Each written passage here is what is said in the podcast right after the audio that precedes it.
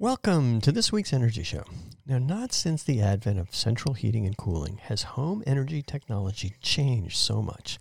These new technologies are all electric, and almost without exception, they're cheaper to operate, they're cheaper to install, they're more comfortable, they're more convenient, they're safer, and obviously they're cleaner.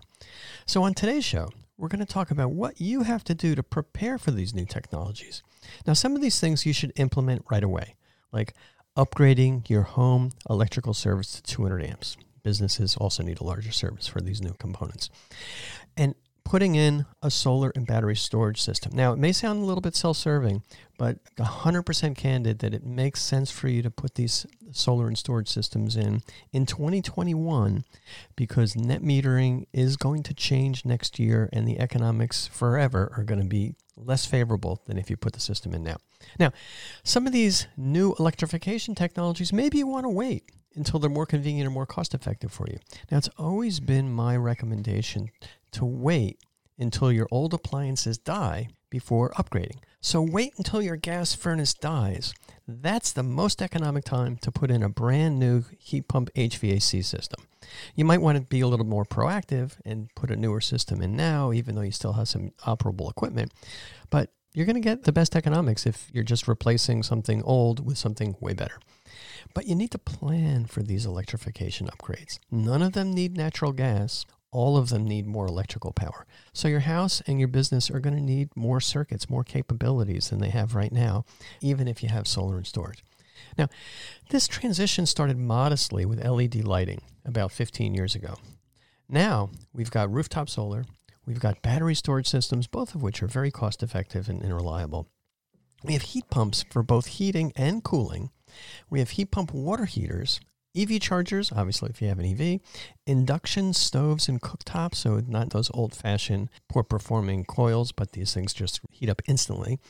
And we have more convenient control systems. So you can optimize the operation. These are and these systems have more convenient control systems so that they can be optimized to save you the most money.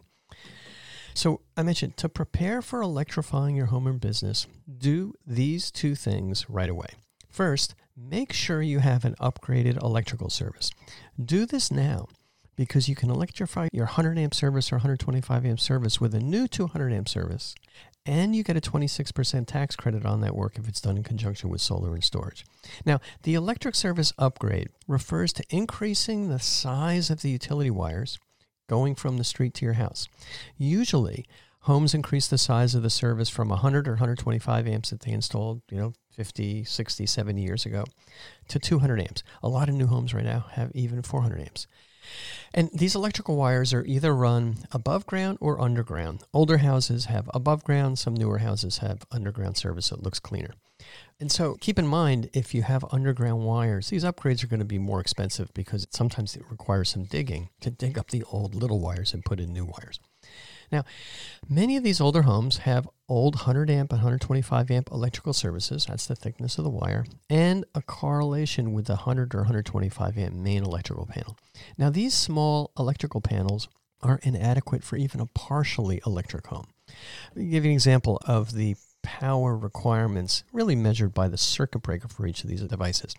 A heat pump for heating requires a 40 amp breaker. That's what you're going to need if you replace your gas furnace if you talk to your HVAC guy or your electrician, you may be able to use your existing circuit breaker for your central air conditioner for the heat pump. That's what I did in my house. I had a 40 amp breaker for my old air conditioner that broke. I put in a new heat pump, took out the old gas furnace, and I used the same breaker. Typical EV chargers, these are level 2 chargers, they have a 40 amp breaker.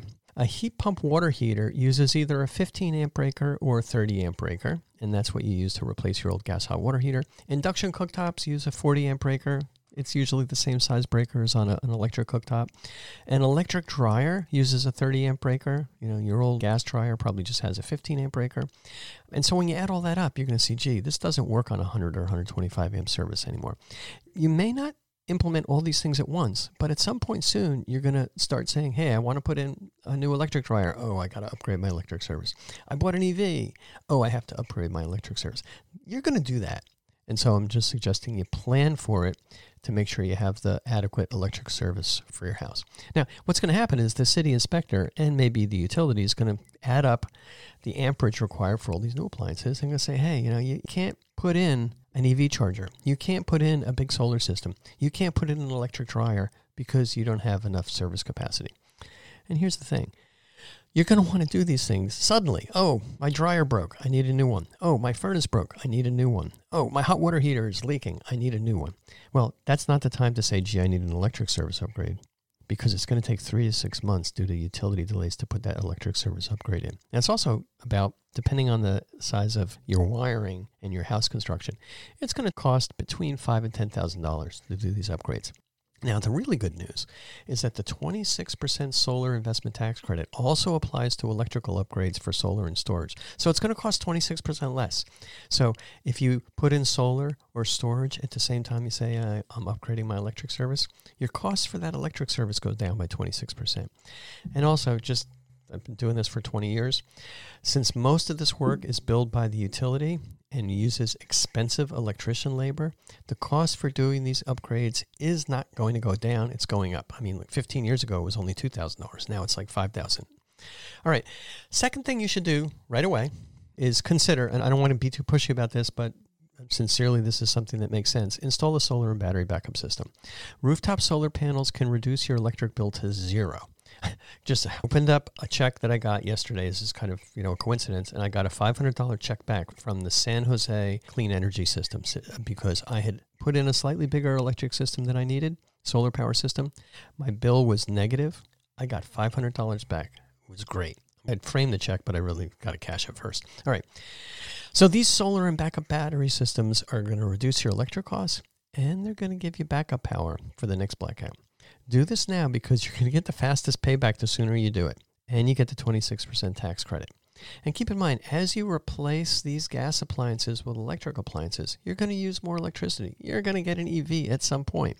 So consider oversizing your system. That's what I did for my house. I'm not going to get a $500 check back from my utility in a few years because my wife is going to get an electric car. So with two electric cars, I'm going to probably be breaking even there. So just paybacks right now for solar are in the five to eight year range sometimes a little more, sometimes a little less, depending on your house. The solar panels are guaranteed for 25 years, and panels that I installed in 2001 are still going strong. Now, talk about battery systems a little bit. First, a battery system is going to save you money, and the reason is based on the way utility billing has changed.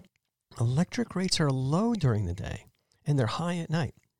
So, what you do is instead of selling your excess solar power back to the utility in the middle of the day when you get a low credit, you save that energy in your battery.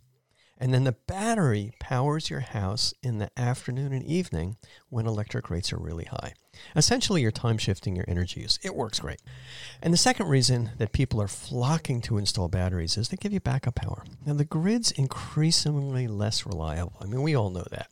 There's rolling blackouts, there's public safety power shutoffs, there's wildfires, and this is just continuing. We're right now, you know, it's the summer, it's going to get worse this fall. Every year it seems to get worse and worse. Already in 2021, California is experiencing its worst fire season ever. You know, not only is the power less reliable, the reason why it's so important to have electricity is our lives are more dependent on electricity. So when power goes out, it's like Gilligan's Island. I apologize, but you know I'm not a lousy singer. But you get no lights, you get no fridge, you get no internet, not a single luxury. Like Robinson Crusoe, without power for his EV. All right, sorry about that. Okay, I should cut back on some of the goofy jokes. All right, so keep in mind that electric rates are marching steadily upwards. PG&E increased their rates 11% this year and they asked in June the Public Utilities Commission for another $3.6 billion increase next year to cover transmission line maintenance. That's going to increase average home electric rates by $37 a month. That's a ton. And the amount of maintenance required for these lines keeps going up more and more every year. We're putting in more and more transmission lines every year. So there's no doubt in anybody's mind that the electric rates are going to continue to go up. Average rates right now for homeowners are about 35 cents a kilowatt hour here in, in the Silicon Valley area. If rates keep going up by 6% a year, the math is pretty easy. The rates are going to be a dollar a kilowatt hour by 2040. It's just going to happen. They don't go up in a straight line. They, you know, sometimes they go up by 3%, sometimes they go up by 8%. And the utilities are continuing to see their cost increases. So there's an important reason to put in solar and storage this year. I touched on it briefly. Utilities are currently on what's called net metering 2.0. And that's very favorable for solar customers. You get almost the retail rate when you're running your meter backwards during the day. And there's no fancy charges other than $10 a month. And people are grandfathered. There's a proposal in being aggressively lobbied by the utilities to change net metering next year, 2022, to what's called net metering 3.0. And net metering 3.0, if the utilities get their way, is going to have very high monthly fees for solar customers. Right now, it's like $10 a month. It's just like a fixed fee. It's going to be 50, 60, 70 a month. They want to reduce the solar reimbursement rates by 50%. So if your rates are 35 cents, right now you get reimbursed at like 32 cents. They want to cut that reimbursement rate to 17 and a half cents. They want to change the grandfathering for customers. So even though you thought you were going to get a good deal for 25 years, they want to change that deal. So you really need to have your solar system installed by the end of 2021 so we can have it interconnected effectively by early 2022. Okay, we talked about the basics. Now let's start talking about the new technologies that are becoming ubiquitous. I just kind of summarize it right now. Next, heat pumps are everywhere. Now, heat pumps are basically air conditioners or refrigerators, but they operate in reverse. Now, I've done other shows on heat pumps, so I'm not going to elaborate now. But just keep in mind that these systems are really efficient they operate in a cooling mode like your refrigerator, but then the refrigerant goes backwards, and then you can actually heat things. Then you can do the heating of your house, you can do heating of the water, and you can even heat your electric dryer if you want. And they're so efficient that you're looking at costs are like a third less than an ordinary electric appliance. Now, because of these new technologies that they're usable, they're efficient, they're reliable, they also are very clean. They don't use natural gas. Many of these systems are required on new construction for many cities in San Jose. You build a house, you cannot put in old gas appliances. Maybe there's some exceptions here and there. It's kind of a bummer for people who really like to cook on those gas stoves, but it's just a transition we're making. People kind of are like, I don't want to change. You should really check these systems out before you finalize your opinion because I'll tell you they work great, including the electric induction cooktops. Now, the other thing that the builders are like, we don't want to deal with mandates, but these builders are saying, gee, it's cheaper for new construction to put in a heat pump heating system, to put in a heat pump water system, to even put in a, an induction cooktop because you don't need a natural gas hookup. You don't have to run those underground pipes. You don't have to pay a ton of money to the gas company every month forever. So it's cheaper. It's cheaper for the builders. It's obviously cheaper to operate. So the, the biggest thing you can do, most cost effective, most saving right off the bat, is replace your gas furnace and your old central air conditioning compressor with a single heat pump HVAC system. One system for both heating and cooling. Operating a heat pump is cheaper than a natural gas furnace. It takes up less space. It's obviously cleaner and safer than burning natural gas. And when it's in a cooling mode, it works exactly the same as a regular air conditioner. Now, when should you replace your furnace and your air conditioner? Well, from an environmental standpoint and a savings standpoint, annual savings standpoint, do it the sooner the better. But I mentioned previously that you're going to get the best economics when you make this change when one of your units dies. So I installed my heat pump HVAC system when the old air conditioner was dead. I was like, okay, I got to replace the air conditioner. Do I replace it with another air conditioning unit? Or do I at the same time replace the gas furnace, just rip that thing out? And I ended up ripping out the old gas furnace. Furnace was 10 years old, still worked. Now I got more space in my garage.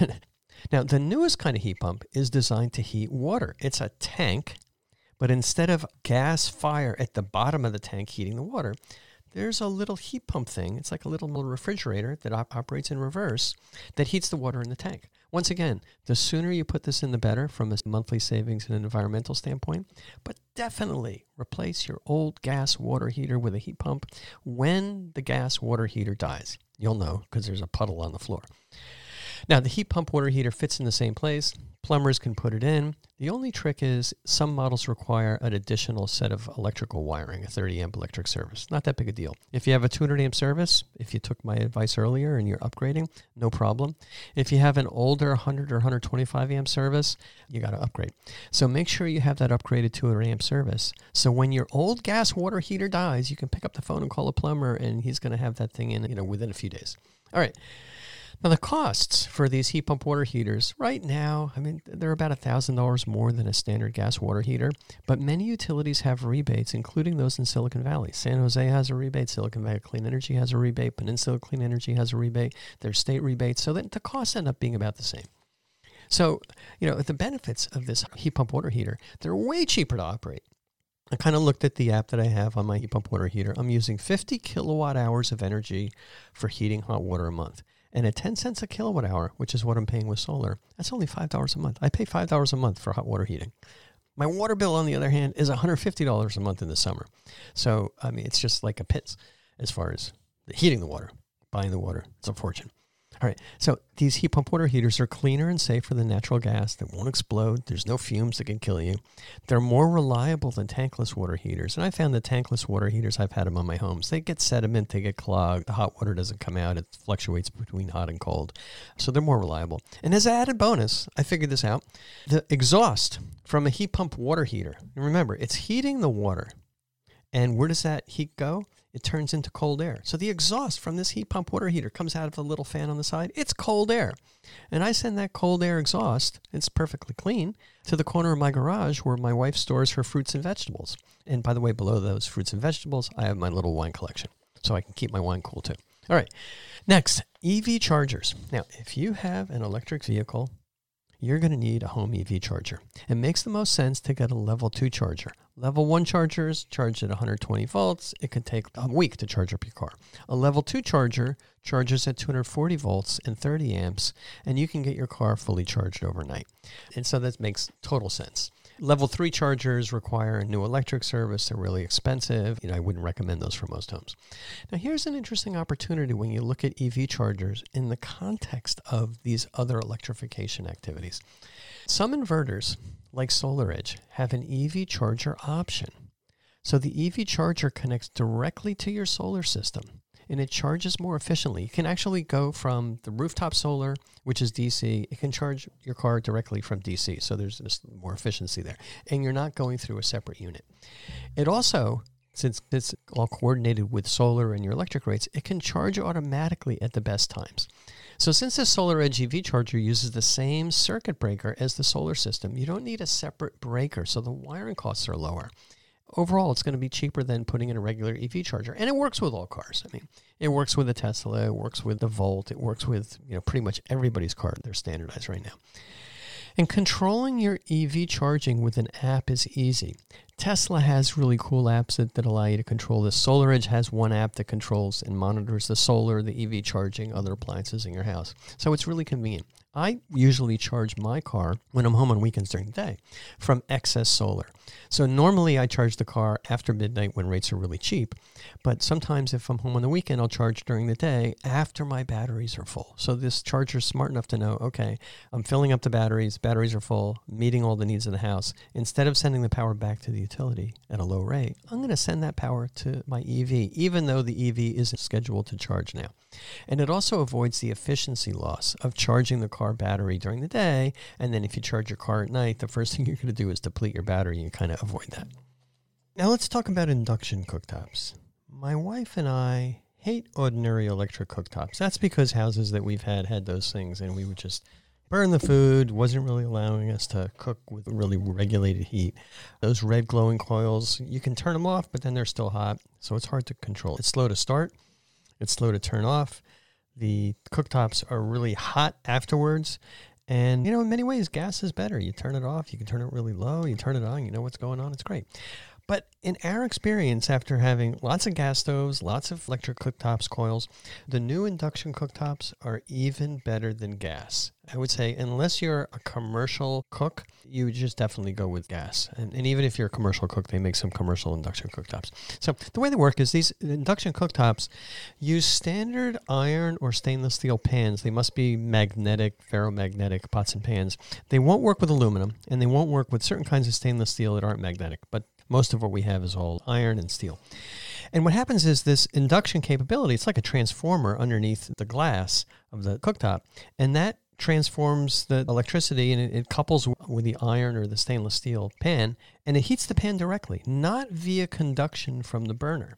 So there's no conduction that's happening from hot glass or actually radiation up to the burner. And it's not like a gas stove where you've got flames going around. So the surface of the stove isn't hot. The heat goes on immediately and off really fast. I've never seen any kind of cooking system that would boil water basically so quickly. And if it can boil quickly, that means you're dumping so much heat in there. And then there's a couple of other advantages that you just kind of realize. The handles on the pan aren't hot because you don't have these flames going around the side of the pan. So it's great. So if you're a, a, commercial chef, you work in a restaurant, maybe that's not the perfect thing, but otherwise, induction's easier, cleaner, safer. There's no fumes, and they're saying the cooking fumes are bad for people's health. It's just definitely a way to go. Now, the cost for an induction cooktop are slightly more than an old fashioned electric cooktop and more than a gas cooktop. But it's really easy to replace an existing gas cooktop or electric cooktop. Same exact sizes, same power requirements as an old fashioned electric stove. And, you know, from my humble opinion, from a safety and cooking standpoint, same energy, induction is definitely the way to go. All right, now Finally, we talked about devices that you're going to put in, but you know a lot of these things are controlled with new internet-connected control systems. You're familiar with Wi-Fi internet thermostats. That's a great example. Nest and, and you know, all the other manufacturers make these things. The appliances that you put in, the heat pump water heaters, the HVAC systems, the EV chargers, the solar, it's all connected to the internet with some kind of app. Very convenient. You have more control options, change things remotely. You've got good reporting capabilities. I mean, that's how I know I use $5 a month on eating my water. Otherwise, I'd never know. They are more complicated, but that's kind of the way our life is. We have apps for everything. So on my phone, I was just kind of looking at this. I've got an app for my thermostat, and it's a two zone system. So I've got an upstairs and a downstairs zone. I've got an app for my water heater. Eh, you know, I don't, really don't need it except when I go on vacation, which I can do again now that COVID's over. And I can turn the temperature down to 80 degrees when I'm gone. I just have to be smart enough to turn it back up when I get home. Otherwise, the first shower I take is freezing. The solar and battery systems, great reporting. You can see how the battery's doing. You can see if there's any issues with the system. You can see how much you're generating, getting system status. The EV charger, it's easy to charge to set it up. A lot easier to, to change the times on the app than the stupid displays on the car. It's, my old car, I could barely even figure it out. And it's easy to modify the settings. It's easy to say, all right, for whatever reason, it's not the middle of the night, but I plugged in my car in the afternoon and I got to go somewhere, I can charge right away. I even have an app for my garden irrigation system, which is you know really there. It's saving me the most money out of everything because my only remaining utility is water, and it's a fortune. So that's great. Now, I noticed that my oven and fridge have apps. That's going too far. I mean, they're even coming out with apps for these like fancy like you know bidet toilets, but that's going too far. I can't be bothered yet. Now, there's a few other new technologies that are out there that I think are cool, but that are, aren't really ready for prime time. One of them is heat pump dryers. So instead of heating the air in your dryer, which an electric dryer does, it just heats the air with resistive elements. There's a heat pump in the dryer. Now, theoretically, it's going to be three times more efficient. But, you know, for me, candidly, with solar, I mean, just put another one or two solar panels in, and then you got enough electricity for your dryer forever. It's a lot simpler. The heat pump dryers are going to be more complicated. So I would wait a little bit on that. You know, I know some people are interested in the latest and greatest things, but you might want to wait a little bit on that. There's vehicle to grid capabilities. Big opportunity here. And the idea is to use the battery in your EV to power your house at night when rates are high and get also backup power. If the power goes out, you can plug your car in. You have a 80 kilowatt hour battery. It's a huge battery. And then you can power your house, get backup power. The problem is that unless your employer where you work provides free charging, you're not going to be able to keep your car charged during the day. So, where do you charge up your car? Well, you charge your car at night. So, you know, you can't be charging your car at night at the same time you are using the battery for your house at night. So, there's just kind of a little bit of a mismatch there. You know, furthermore, a lot of the EV manufacturers don't allow you to use your battery for non-vehicle use. So, the battery's got a warranty. You know, it's like a powertrain warranty on an old car. They have a warranty for 10 years, for 100,000 miles, whatever. But it's based on the assumption that you're using the battery for driving, not for daily charging and discharging at home. So they haven't really started to offer that capability. And, and as far as the commercial charging, I think it'll be great when people have everybody's workplace has EV chargers. It makes a lot of sense to do them in companies because you can be charging during the day when electricity is cheap. There's lots of solar on the grid, but there's electric rate issues. It's not going to happen right away. Now, you see commercials. I mean, there's the new Ford Lightning pickup truck, really, really cool. So uh, you can actually use that battery in that truck to run your house. That'd be great. You're going to need some kind of transfer switch, when you plug that truck into your house's electrical service, you need to make sure that your house is off the grid. And also, that's just a battery. You're going to need to have an inverter that's big enough, you know, 10,000 watt inverter to power your house. So it's not as easy as it sounds, but I think eventually we'll get there. But I'd say at least 10 years out before vehicle to grid gets really popular. Now, finally, another new technology that's out is what's called a smart electrical panel. Companies like Span, like Square D, there's a couple of others that are out there that have electric panels where the circuit breakers are all individually controllable. I think that's really cool. And it, fundamentally, conceptually, Lutron's the other one I thought of that they're making it. But I think it's going to take a while before it becomes popular. And also, if you have sensors and if you have solar and storage, it's not, in my mind, really one of the things you're going to worry about. You know, does that kitchen outlet have power and am I going to control my refrigerator differently? So I think the way we have it right now with systems, it's pretty good. I'm also very nervous about making the electrical panel in the house overly complicated because that's something that's going to sit inside your wall for 50 years and I just don't want to see any moving parts in there, but we'll see how things go. It's a good concept, and we're looking at putting those in for customers. All right, just kind of wrapping up in conclusion, it's easy to prepare your house for these new energy technologies. It's straightforward to replace your old, inefficient, expensive, polluting gas appliances.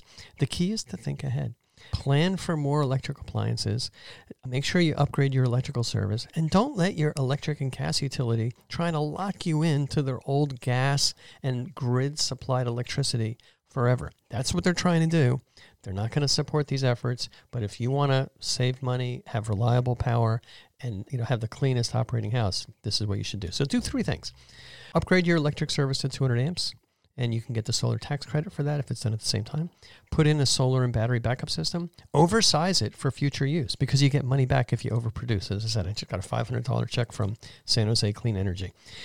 And the third thing to do is install new electrical appliances when your gas appliances die or you renovate your home or you're getting ambitious and you know you want to do your part to save the world. Okay that's all the time we have on this week's energy show. Thanks to all of our listeners for tuning in.